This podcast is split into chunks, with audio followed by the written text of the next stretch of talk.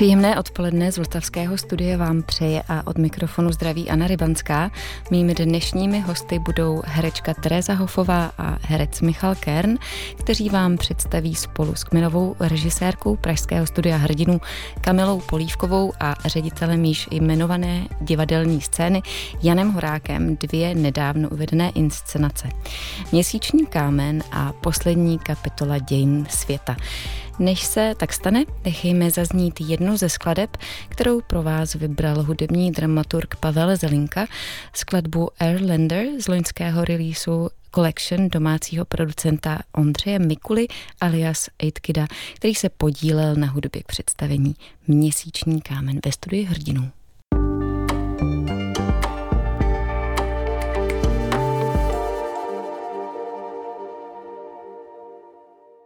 Posloucháte Art Café na Vltavě, které dnes patří novým inscenacím pražské divadelní scény Studiu hrdinů. Se mnou jsou ve studiu už mý dnešní hosté. Vítám tady Terezu Hofovou, ahoj. Dobrý odpoledne. Michala Kerna, ahoj. Ahoj, dobrý podvečer.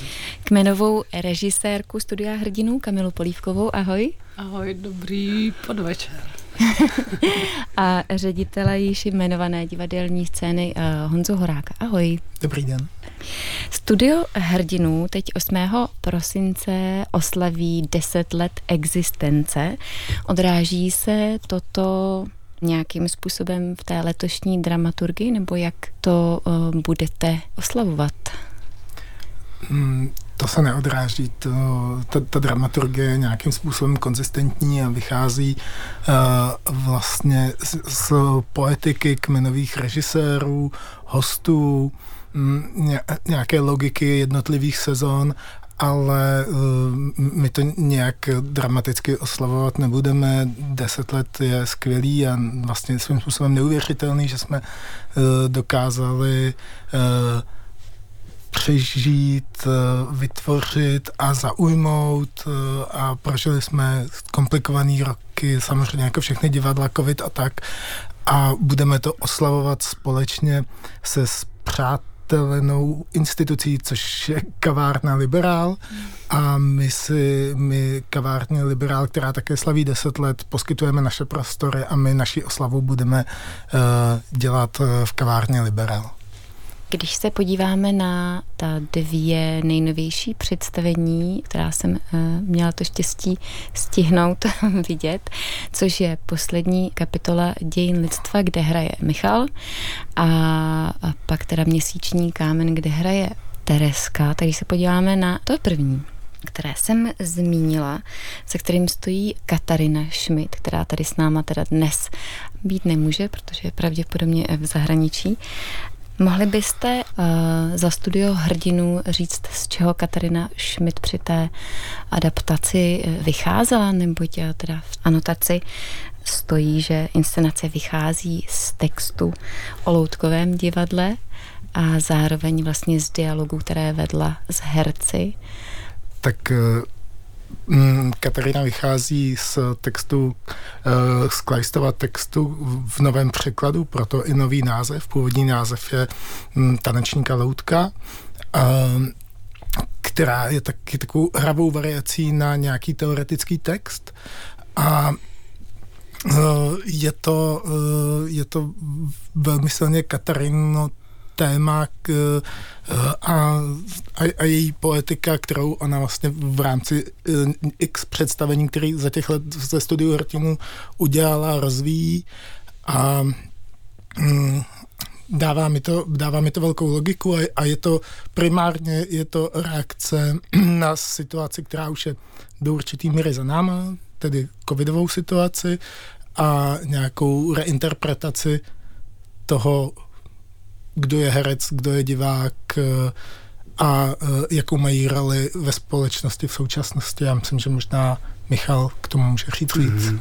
Já bych tomu řekl, že já tam vlastně hraju s Ivanou Ulířovou a my tam představujeme herce, kteří byli zavření dva roky v divadelní šatně během pandemie a pak po těch dvou letech se konečně dostanou před diváky a mm, um, zjistíme na jevišti, že nám přestanou fungovat všechny herecké prostředky, které jsme kdysi ovládali a vlastně hledáme úplně nějaký nový způsob komunikace s tím divákem. Čím je téma této inscenace zajímavé možná teda i pro diváky a nejen pro divadelní profesionály? Mm. Tam je jakoby více vrstev těch témat, ačkoliv je to hodně o tom, o té jako percepci e, z pohledu herce a, a divadelníka, je to jako hodně o divadle jako takovém, ale jsou tam ještě další roviny, které to sebou přináší. Mm, těch rovin je tam jako několik, a, několik, ale já bych jako řekl, že asi nejzajímavější na té inscenaci pro mě je, že to každý představení vlastně je úplně nový, po každý je to ale úplně jiný. A uh, hlavně to závisí právě na tom, na té spolupráci s tím divákem. Takže v tom je to asi uh, atraktivní pro diváky a zajímavý. A pak ty roviny, tam je, tam je jakoby několik témat. Myslím si, že to zcela zásadní téma je, nakolik může mm, loutka nahradit živého herce. Hmm. Já bych tomu možná ještě dodal, že a to se vlastně spojuje, eh, propojuje trochu s představením, které dělá Kamila s Terezou, že vlastně je tam silný filmový odkaz, hmm. protože poslední kapitola dějin lidstva je svým způsobem němou groteskou a, a doprovázenou tedy jakoby zvukem amplifikovaným, ale e, vlastně mm, vy tam vidíte herce obdařený neuvěřitelnou schopností vyjadřovací, kterým je tato schopnost amputovaná. A až se dostaneme ke Kamelín, Kamelín pardon, představení, tak vlastně to, ta filmovost e, je něco, co tyhle ty dvě naše poslední premiéry propojuje. Určitě, to bych určitě souhlasila. A ještě, co mě teda napadá, jak já jsem to četla, že, tak performer, který eh, vlastně při přechodu diváku z malého sálu do velkého rozdává divákům cukrovou vatu. A vy si tu cukrovou vatu, eh, nebo ne, to už není cukrová vata, ale vlastně nějaká konotace té cukrové vaty se pak celá přeline do nějaké vize nebe a tím pro mne, teda jako pro diváka, vznikla nějaká linka, která mluví o vztahu mezi člověkem a Bohem. Mm-hmm. Tudíž jsem se chtěla i zeptat, jestli je tam právě tato rovina. Je tam, je tam postava Boha tam je, kterou právě stvárňuje Pesi Mekela, finský performer, performer pardon, a uh, my tam vlastně jakoby taky otevíráme trošku téma uh, vědomí, a nevědomí a právě ta loutka je mm, symbolem toho nevědomí a Bůh té nekonečné vědomosti všeho.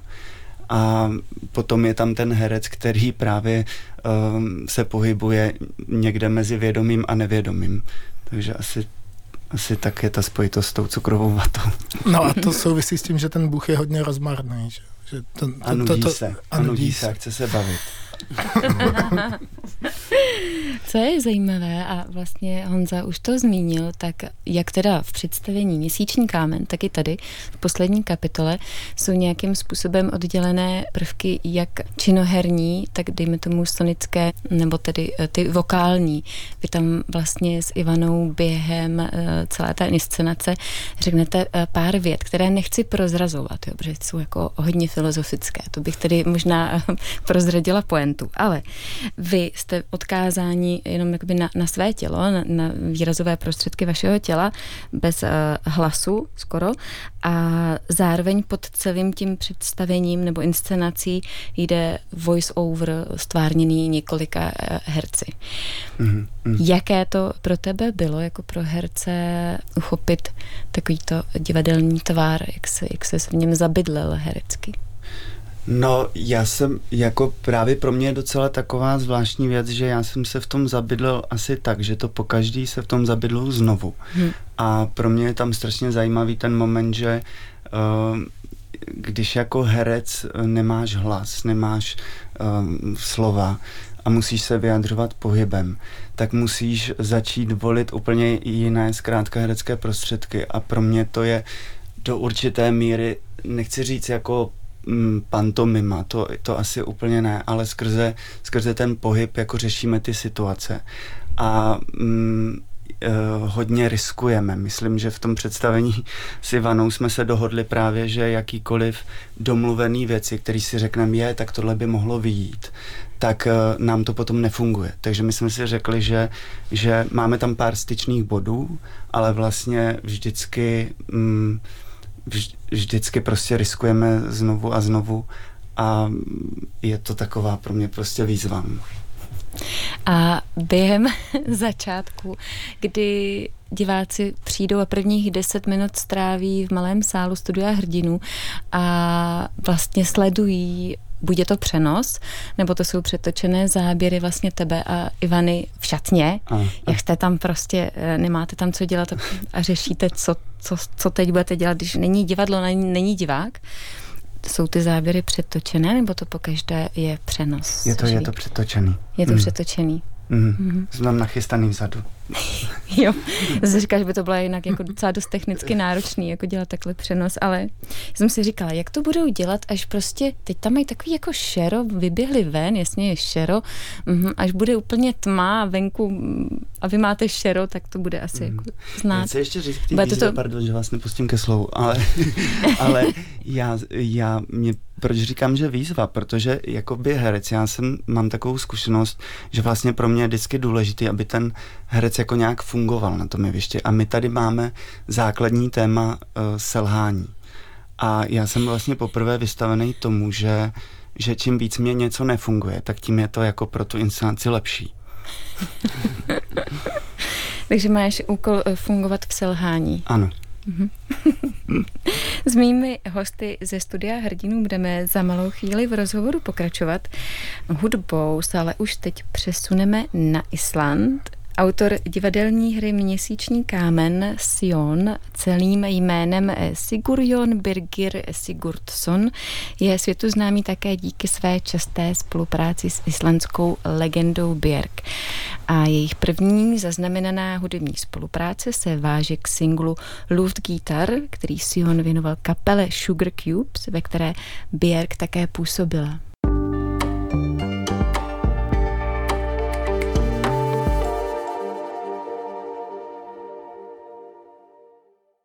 Art Café dozněla skladba Loose Guitar, za kterou jako autor textu stojí Sion.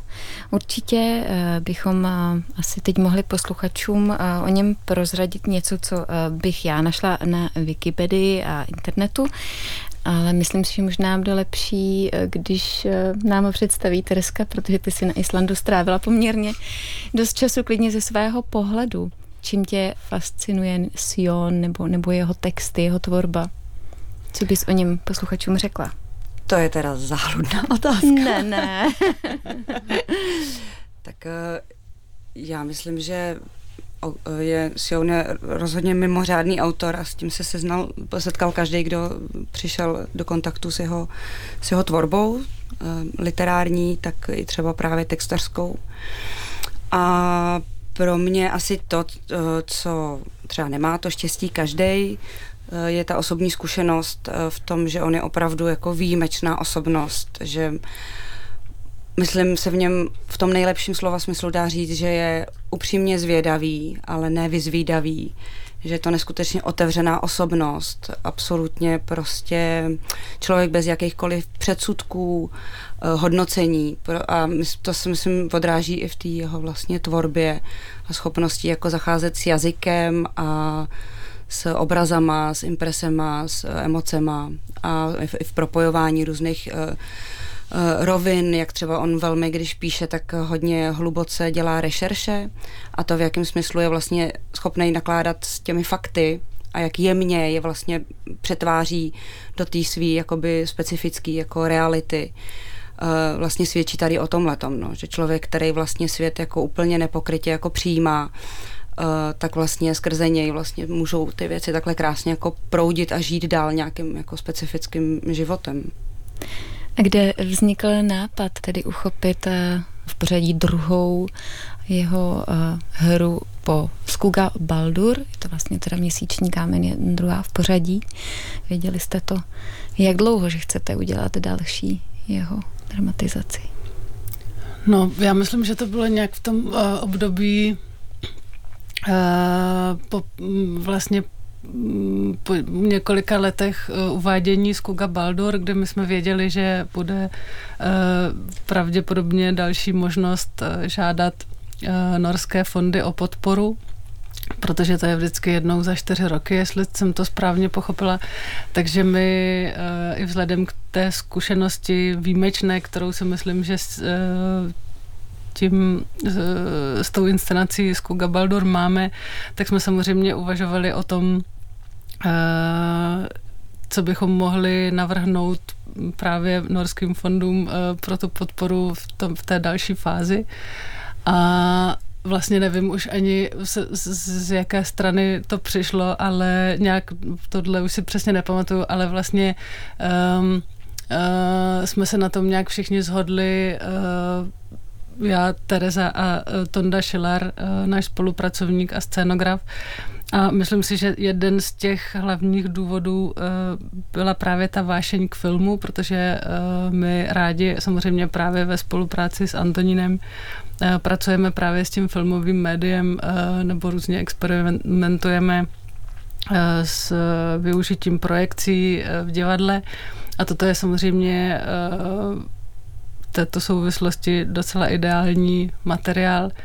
A zároveň je pro nás, jak zmiňovala Tereza, to setkání s tím autorem, se Sionem a s, s jeho způsobem vyprávění a vnímání světa a taky výjimečný, takže uh, jsme si řekli, že to prostě vyzkoušíme a, a to jsme ještě vůbec netušili, protože ta žádost se podává s velkým předstihem že vlastně ty okolnosti, které nastanou eh, a stanou se součástí naší reality, eh, tak jako jsou v tom románu, že, nebo že se takhle silně propojí vlastně s realitou. Teď mluvím konkrétně o pandemii, výbuchu sopky a vlastně je tam i to téma končící Eh, války, vyhlášení nezávislosti, takže nějakých konfliktů, které se samozřejmě úplně jiným způsobem nás teď dotýkají, ale, ale vlastně taky uh, dotýkají.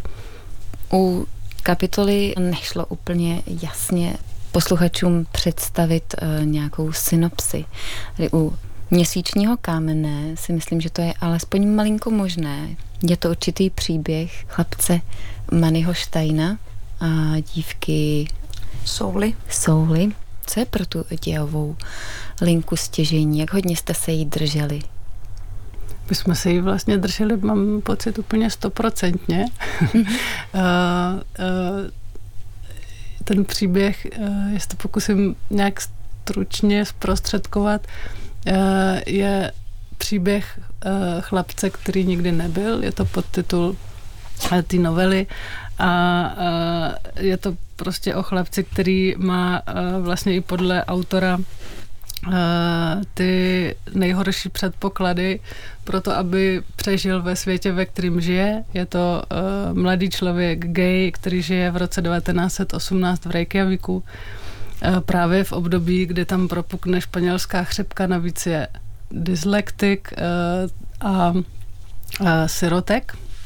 Takže to jsou všechno nějaké okolnosti, které ho předurčují vlastně spíš eh, k, nějaký, mm, k nějakému tragickému příběhu, ale eh, je pro něj on objeví v, eh, v jisté fázi vlastně svého dětství, v podstatě objeví film, protože se otevírají ve stejné době první dvě kina v Reykjavíku nebo vůbec na Islandu a v něm propukne obrovská vášeň vlastně pro film a ten film se stane uh, i pro něj takovým vlastně řekněme únikem um, z toho uh, nevlídného světa, ve kterým se musí pohybovat nebo ve kterým žije.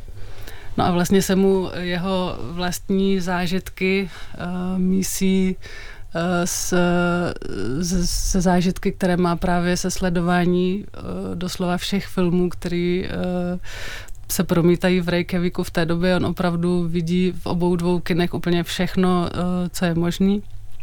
A eh, vlastně tímto způsobem mm, prožívá eh, ten svůj život, zároveň jako outsider, asi z úhlu pohled, pohledu vnějšího světa, ale vnitřně jako naprosto svobodný člověk, smířený, vlastně sám se sebou a s tím svým nastavením se svou jinakostí, eh, se svým osudem.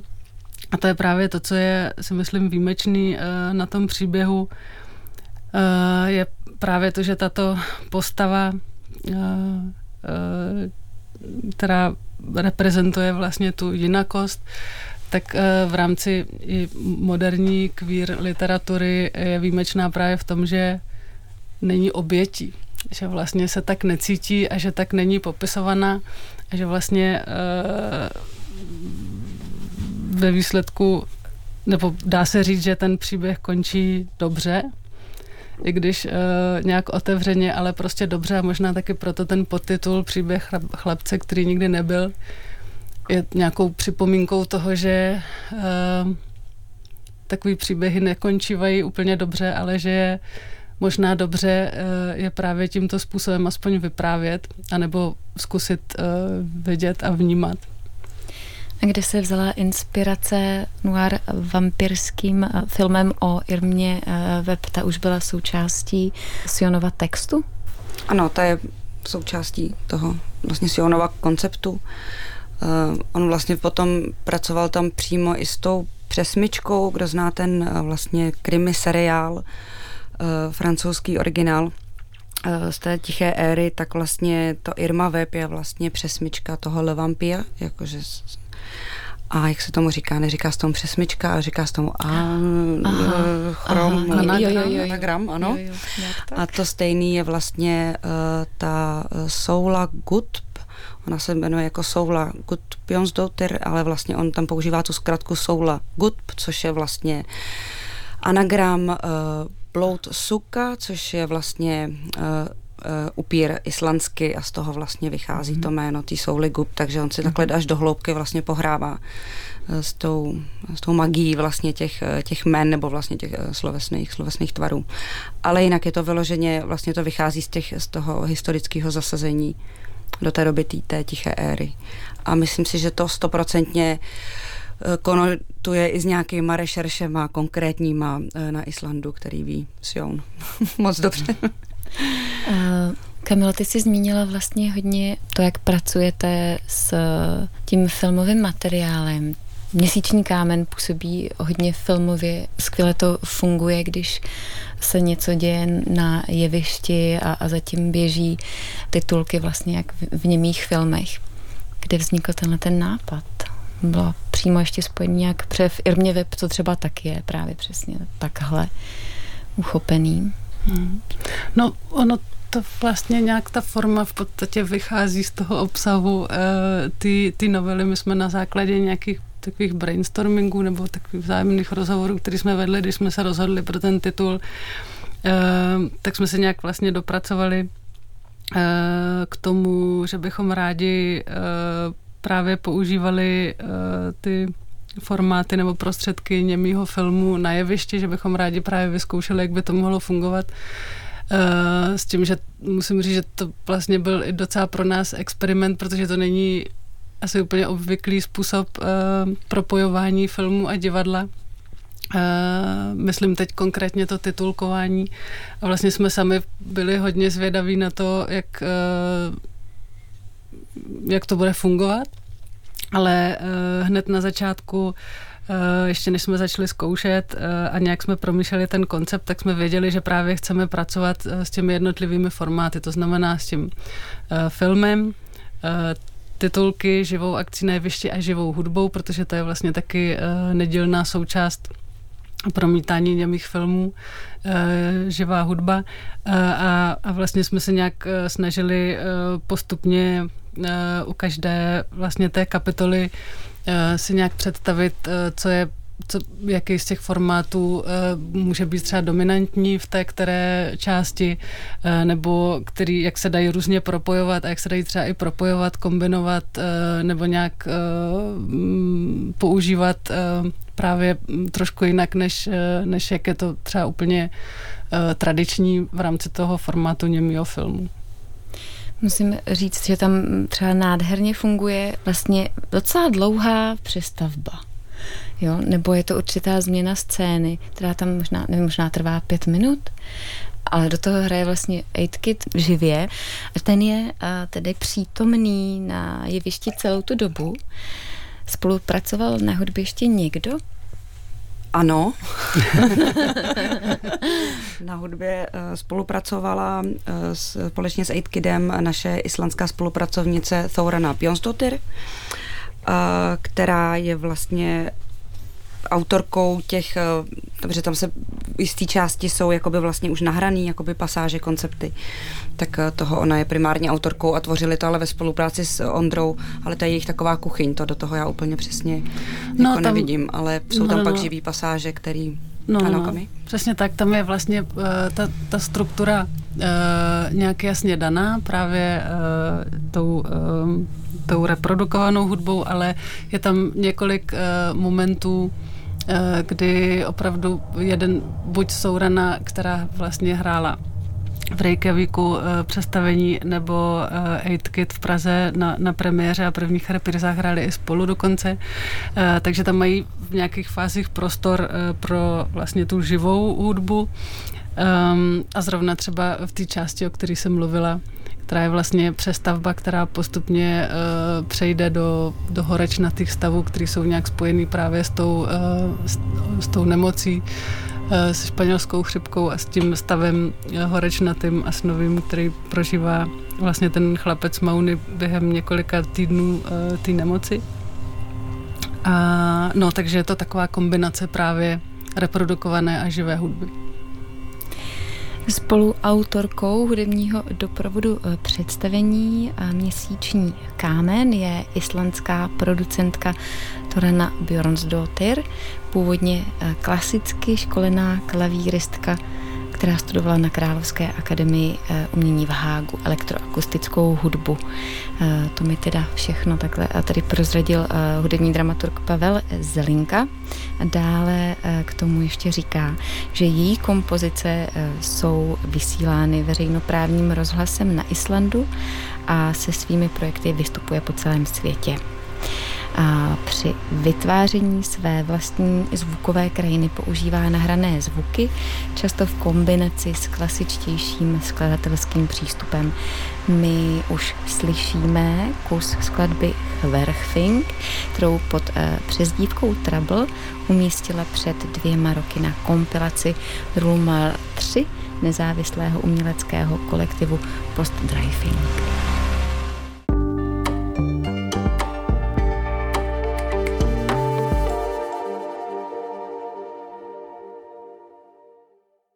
Pokračujeme v rozhovoru s mými dnešními hosty ze studia hrdinů Terezou Hofovou, Kamilou Polívkou, Michalem Kernem a Honzou Horákem. My jsme ještě možná posluchačům neprozradili, kdo vlastně hraje Mannyho Steina v Měsíčním kameni. Možná jsme ještě nejmenovali nějaké další umělce, kteří se podíleli na této inscenaci. Tak Mauniho Steina hraje Honza Cina, hraje to mimořádně krásně.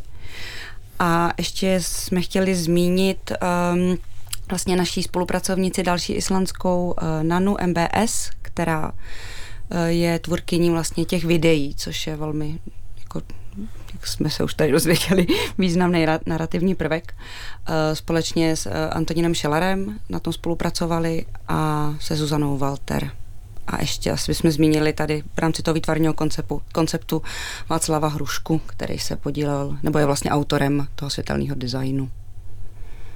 Tak já teda teď musím zase za ano. Ano, že poslední ne, já jsem akorát zapomněl zmínit, že nám tam hraje loutku eh, tanečník Šimon Klus, mm-hmm. taky samozřejmě naprosto výborně. A pak musím zmínit uh, scenografii Patrici Talacko. Mm-hmm. Jaké další premiéry čekají studio hrdinů? Honzo. No, to je vlastně docela snadný si zjistit na našich webových stránkách, no, jasně, ale, ale... ale eh, já bych vlastně možná chtěl, dobře, tak eh, naší nejbližší premiéra bude vlastně završení takový uh, trilogie Miroslava, režiséra Miroslava Bambuška a vlastně autora, spoluautora scénářů, kdy on se obrací do nedávné minulosti, konkrétně do předrevoluční doby a snaží se oživit uh, příběhy, osudy mm, a nějaký vliv lidí z dizentu a začali jsme Ježišmarja DG307 Pavlem Zajíčkem, potom byl Potom následoval filozof Patočka a tu trilogii uzavírá duchovní Josef Zvěřina. Takže vlastně v únoru bude premiéra, která bude věnovaná Josefovi eh, Zvěřinovi, taková řekl bych, odvážná snaha o to zasadit t, tento jeho odkaz do uh, současnosti. A uh, já bych rád vlastně zmínil, že Studio hrdinů se už před rokem a něco rozhodlo, že kromě nějakých experimentálně činoherních uh, projektů premiér jsme se taky zaměřili na tanec a uh, v červnu proběhne premiéra naší druhé taneční premiéry po Renate Piotrovský Offert, uh, což je po, polská mezinárodně etablovaná choreografka, tak bude v podobném ranku polský uh, choreograf Pavel Sakovič eh, se svým, se svým tanečním představením, takže bych asi do konce sezóny upozornil především tady, tyto, na, tyto dva, na tyto dva projekty. A je to tedy tak, že Studio hrdinů ve své deváté sezóně rozšířilo svoji dramaturgii o tanec a v desáté tedy bude mít, eh, eh, nebo vlastně už v jedenácté, to bylo v desáté, takže v jedenácté bude mít, bude mít svoji druhou taneční premiéru a je to Mm, není to náhoda, že vlastně ty choreografové, režiséři jsou z Polska, protože si myslím, že v Polsku um, nebo respektive polské divadlo obecně je nějaký úplně jiný fenomén než je české divadlo. Jako v Polsku je třeba například, což je taková moje trochu floskule, ale eh, je možné divadlem udělat skandál, což v Česku možný není. A a, za, a má daleko vlastně jiný uh, společenský uh, dosah než, než to české divadlo a zároveň um, je i víc evropsky ovlivněný, bych řekl, ale to je zase na druhou stranu možná odvážný anebo uh, trošku arrogantní uh, pojmenování, rozlišení mezi českým a polským divadlem, tak nechci se do toho úplně takhle jakoby pouštět, ale uh, rozhodně ty polští choreografové si myslím, že jsou pro ten kontext českého divadla obecně uh, zajímavý a nechci rozhodně končit jenom na těch polských. Co mě ještě přišlo zajímavé, když jsem se podívala teda na web Studia Hrdinu, tak eh, jsem objevila, že jste se pustili, nebo teda jste patrony nového rezidenčního centra Cabin Studio v Mladé Boleslavi. Myslím, že to je. Nechtěli byste možná posluchačům něco k tomu prozradit, protože by to třeba některé umělce mohlo zajímat. Teď už to asi nestihnou ten open call, ale třeba v nadcházejícím roce? Není to přímo v Mladé Boleslavi, je to asi 9 km no, Mladé Boleslavy v Pečicích a je to vlastně budova, ve které žil rok Bedřich Smetana a mm, mm, pak e, o pět kilometrů dál vlastně zemřel v Jabkenicích, kde má muzeum a mm, nám vlastně přišlo uh, dobré uh, tu budovu nějakým způsobem zachránit a dát jí nějaký nový obsah a ten, ten formát rezidenčního centra mi přišel, že je ten, ten správný. Že, a tak jsme tam vybudovali ze bývalé staré stodoly divadelní zkušebnu, která je teda spíš asi pro ten tanec, než není, není tak velká. Zrekonstruovali se tam jednotlivé pokoje pro rezidenty, eh, postavíme tam geodum a, a vůbec na tu skutečnost toho, že, že to je ten smetanovský kraj, bychom chtěli upozornit eh, takovým festivalem, eh, který odkazuje k Smetanovi, ale vlastně nějakým novým, novou interpretací té jeho hudby, novou aranžmá, co je vlastně, nechceme být jako Smetanova litomyšl, která jako interpretuje Smetanu v klasickém smyslu, ale my chceme hledat uh, inspiraci v, v tom jeho díle, v tom historickém kontextu. A um, pro ten vlastně jsme tom kraji to začalo jakoby rezonovat a e, zaujalo to vlastně takového hegemona tohoto kraje, Škodovku, která, která se snaží, aby ten kraj, který je bytostně uh, strašně nekulturní, to je, já tam mám chalupu, takže to tam znám, ale vlastně tady nechci utrátit čas studiu hrdinu. Na, na toto téma bych se mohl asi rozpovídat hodně a já myslím pokračujte. že o chalupě, ale no, krásný. A my se ještě ke studiu hrdinu za chviličku vrátíme. Mezitím si ale ještě poslechneme jednu skladbu z playlistu Pavla Zelinky. Opět tedy autorem textu je Sion a autorem hudby je Baldur, Baldurson ze společné desky, která vyšla v roce 1998. Si zahrajeme ukázku nazvanou Svik.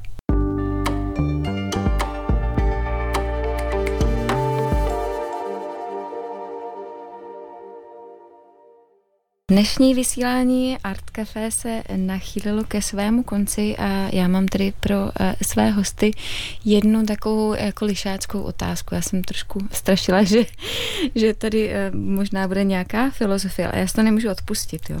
Cituju z představení poslední kapitole dějin, tak jako se dvě přímky protnou v nekonečnu a znovu objeví na počátku, nebo jako se obraz ve vypouklém zrcadle nekonečně vzdaluje a zároveň zjevuje těsně před námi, i poznání, které takřka projde nekonečnem, se k nám vrací jako půvab. V nejčistší podobě se vyskytuje v těle, které buď to postrádá veškeré vědomí, nebo oplývá vědomím nekonečným, to je buď u loutky nebo u Boha. Znamená to tedy, že musíme opět pojíst ze stromu poznání, abychom se vrátili do stavu nevinnosti? A mě by zajímalo, co si myslíte vy. Je tady ticho. ne, tak uh, tam je to o tom hodně, co je vlastně jako autentičtější, co je, co je, co je skutečnější a uh, jestli my dospějeme k nějakému poznání, uh, jestli jsme schopní předávat nějaké informace asi a, a, a, a tím, čím se živíme, jako obstát uh, před tou společností trochu. Asi možná takhle to můžu za sebe vnímat. OK. Ale to jsem teda velmi improvizoval. jo, v pořádku, v pořádku. Se zamýšlíte? Já se zamýšlím nad tím, protože já si myslím, že jako třeba já osobně už žádný k nevinnosti asi úplně nedojdu, ani kdybych jedl jablka denně. Ale myslím si, že tam nějaký jako mm, to jakoby nějakým způsobem, aby to vědomí právě jako spíš neubližovalo v té tvorbě, tak to je pro mě asi poslání tady to. Já bych se taky těma přímkama teda vrátila na ten začátek, jak jsem mluvila o té výjimečnosti Jouna. Takže pro mě vlastně tato jakoby, nebo to tak se tak jako snažím k tomu teďka přistupovat tak jako celkově životně, právě to jako zbavit se toho nánosu, toho poznání ve smyslu jako očekávání, předjímání, hodnocení, ale po každý k těm věcem právě přistupovat uh, nebo k věcem, prostě obecně jako s nějakou právě nevinností toho prvotního uh, jako přijetí a vlastně té otevřenosti. A to nějak mám pocit, že vlastně jsem si, tak mi to ve mně zarezonovalo. Oho, ano. uh, já vám moc děkuju Kamilo, nemáš k tomu ještě jako jednu já větičku? Právě, no já se snažím tady je, je, se zamýšlet tak, abych ještě něco stihla říct nějak stručně, ale asi se mi to úplně nepovede. Tak se omlouvám.